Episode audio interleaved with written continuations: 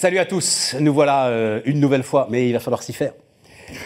Dans l'univers de la blockchain, il va bien falloir s'y faire. Eh oui. Alors, Jonathan Margot, donc Jonathan Dos Santos, salut euh, Jonathan. Margot Dawani, salut euh, Margot, cofondateur donc de RubyChain. C'est le truc, euh, enfin, il va Du falloir que même moi j'y passe en fait.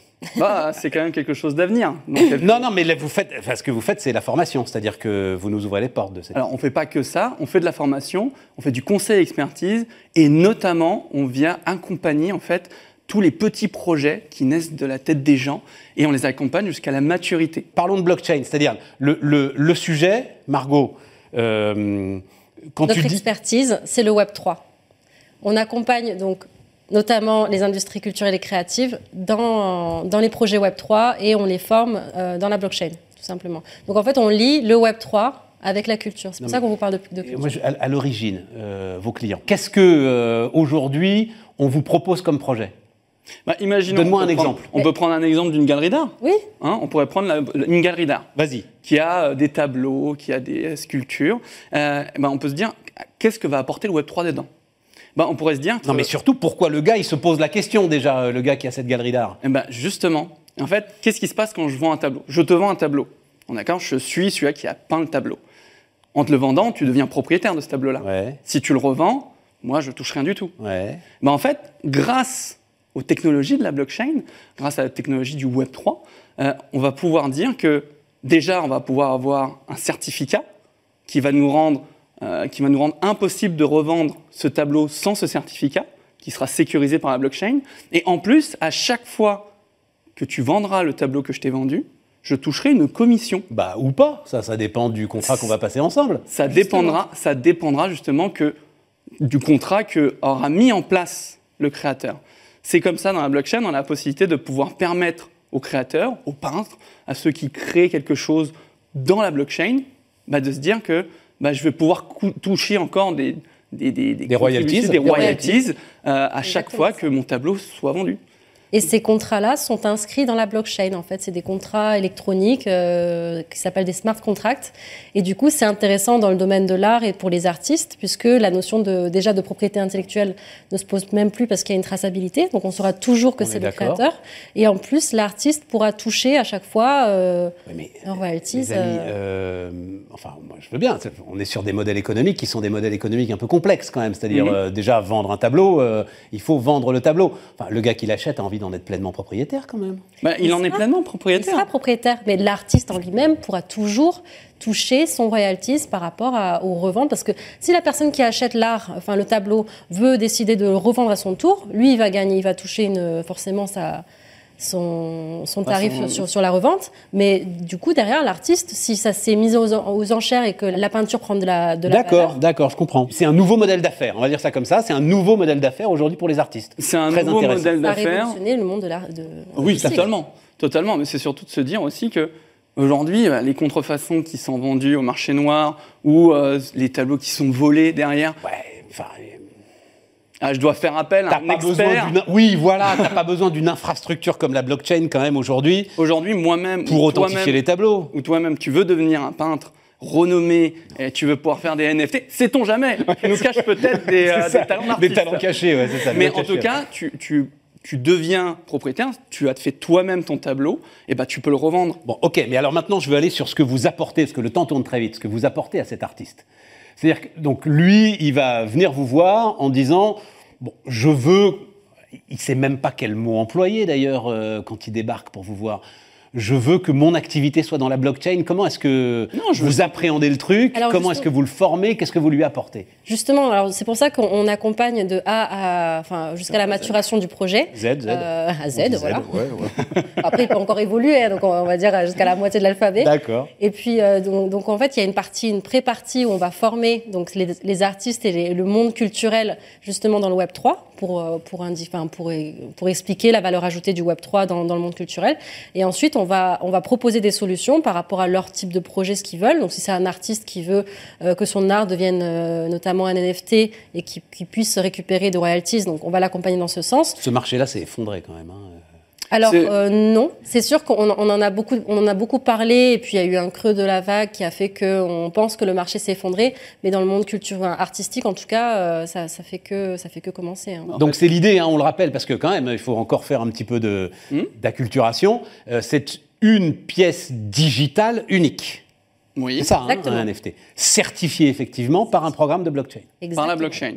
Et en se rappelant d'ailleurs que la blockchain, pour simplement faire un, un petit guillemet, c'est de se dire que c'est quand même quelque chose qui est le plus sûr presque au monde quand on parle de sécurité, en sachant que la blockchain euh, est pratiquement inviolable. Oui, mais alors attends, attends, je, je veux aller là-dessus, Jonathan, parce que j'ai appris peu de choses. J'ai appris que la blockchain, en fait, n'existe pas. Il y a des blockchains, Oui. voilà, énormément de blockchains. Est-ce que euh, vous en avez une, vous, euh, propriétaire? Est-ce que euh, vous guidez les artistes en leur disant faut plutôt s'installer là, ou plutôt s'installer là, ou plutôt s'installer là? Exactement. Exactement. Chaque blockchain a ses, euh, ses Avantages. avantages, ses défauts, et on va pouvoir accompagner chaque projet euh, dans le milieu de la culture sur telle ou telle blockchain qui sera le plus avantageuse pour elle. Mais euh, c'est- vraiment prendre en compte que bah, ces nouvelles technologies vont apporter de la sécurité, vont apporter en fait euh, bah, des évolutions dans le monde de la culture, vont apporter énormément de choses dont on est encore incertain sur pas mal de choses. C'est assez impressionnant d'ailleurs. Parce que avec le, avec le Web 3, on peut parler de métavers, même si ça appartient pas forcément au Web 3, mais ça utilise en tout cas les technologies du Web 3. Euh, on sait que euh, bah, demain, euh, je vais peut-être aller voir ma galerie d'art ou aller voir un concert dans le métavers. Non, j'en sais rien de ça. Ça, moi, je là-dessus. euh, Restons sur euh, la blockchain, hein, et puis le métavers. suis euh, toujours. On verra. Ouais, voilà, voilà. J'y Non, suis non, toujours. Non, non, mais tu sais, c'est Jonathan, c'est toujours le même problème sur l'innovation. Oui, C'est que euh, tu Tant sais pas gens- laquelle, mais il y a certaines innovations qui servent à rien et qui vont s'effondrer comme ça du jour au lendemain. Tu sais pas pourquoi. Après le Web C'est 3, très compliqué. c'est- Non, non, je parle pas du Web 3, Ouais. on parle du métavers. mais Métavers, moi, oui. C'est euh, moi, moi, Où je méfiant. Je vois les efforts euh, euh, de Facebook pour essayer, enfin de Meta maintenant Ouais, pour essayer de vendre tomber. ça. euh, voilà. Mais, mais en fait, c'est des, révolutions. moi, Oui, oui, oui. C'est des révolutions Mais qui... il faut juste laisser un peu de temps à la révolution pour savoir si elle va tenir. La blockchain, il y a maintenant une dizaine d'années qu'on en parle sérieusement. Exactement. On peut commencer effectivement à se dire qu'il y a quelque chose de sérieux, d'industriel, et donc d'investir dessus. Voilà. Pourtant, mais pourtant, la blockchain, bah, c'est passé par trois étapes. Au départ, on trouvait ça ridicule. Et ensuite, on a dit c'est dangereux parce que ça finance le marché noir, le terrorisme. Ce qui est vrai aussi. Ouais, mais pas par rapport au monde fiduciaire. Mais oui, ouais, non, non, mais Il y a voilà. toujours des dérives. fiat, il y a- Ouais. c'est- c'est- ça représente même pas 1%. Mais, et aujourd'hui, on se rend compte que les technologies de la blockchain deviennent une évidence. Donc, et ça, bah, on n'en est qu'au début. Alors, c'est une évidence dans l'usage, et vous l'avez très bien décrit. euh, c'est loin d'être une évidence pour nous. Les artistes auxquels vous vous adressez, est-ce qu'ils ont besoin et est-ce que vous leur apportez le fonctionnement, euh, je pense dire intime Est-ce que vous soulevez le capot de la blockchain pour qu'ils comprennent exactement ce qui se passe et comment ça marche Oui, bien sûr, on va. C'est pour ça qu'on a tout un écosystème d'acteurs qui vont accompagner les, les projets avec nous. En fait, on n'est pas les seuls acteurs. On travaille en partenariat avec euh, des avocats spécialisés dans, la, euh, dans le Web 3. On a, euh, Factory Club pour les levées de fonds. on a, on a vraiment euh, des, des partenaires qui, qui- On est sous forme d'incubation, en fait. On va incuber un, un petit peu les projets euh, Web 3. Et du coup, on travaille tout en synergie avec tout un écosystème d'acteurs. Et s'ils ont besoin de- de- de- d'un côté plus technique, on va apporter ça. S'ils ont besoin d'un côté plus euh, dans la visibilité, on va apporter ça. Et puis, en fait, c'est, comme ça qu'on accompagne les projets euh, Web 3. Bah, D'ailleurs, il n'y a pas que les artistes. hein. Il faut bien se Oui. référer au fait que la culture, quand même, ça ressemble les jeux vidéo, La mode, littérature, la la littérature. mode. Il y a énormément de choses. Pardon. Oui, oui, non, non, mais je comprends tout à fait. Mais euh, c'est hyper pertinent parce que euh, l'idée euh, du bien culturel, de la propriété culturelle, de l'inviolabilité de la propriété culturelle, euh, alors en plus, avec le développement de l'intelligence artificielle, ce sujet va devenir critique. Voilà, cette idée-là marche évidemment parfaitement bien pour euh, l'ensemble de biens culturels. Mais je voulais revenir sur, sur ce que tu disais, Margot. Cet écosystème, il est à Montpellier. Il est à Montpellier. Vous Alors- êtes en train de fédérer là quelque chose de super intéressant en plus. On est en train de- d'avoir une, une très grande communauté déjà à Montpellier qui est intéressée déjà dans le domaine du, du Web 3 tout simplement. Euh, et après on a euh, on a pour euh, ambition de toute façon de de- D'être d'être un peu partout partout en en France. Et à l'international. Ouais, mais moi ça m'intéresse. Euh, Montpellier, si je me gourre pas, il y a aussi l'IoT, les objets connectés, qui Oui. sont très présents euh, à Montpellier. fait. Et enfin, De toute façon la France reste un pays tech. Oui, est, euh, mais On est 11e du le sujet, mondial. le- oui, mais le sujet des clusters est un sujet fondamental Oui. pour le développement de la technologie. Ça, Personne n'a de doute là-dessus. Donc c'est bien que vous soyez en train de le faire euh, sans qu'il y ait besoin d'avoir plus de subventions publiques, euh, de tels ministres qui vous disent qu'il faut mettre euh, C'est ça. euh, Non, mais c'est la vrai. gauche à droite et la droite à la gauche. Enfin voilà, je trouve ça formidable. Bah, Bravo à Aujourd'hui, vous. dans le monde culturel, on, on est un petit peu en retard au niveau de la technologie et de l'innovation, euh, du côté technique, technologique en tout cas. Donc, euh, Et le fait, c'est qu'on doit lier les deux, en fait. pour nous, c'était une évidence de, de lier euh, la culture et, et la technologie, puisque c'est c'est deux, euh, deux parties de l'identité euh, de, de la France, tout simplement. On est un pays culturel, on est un pays euh, technologique.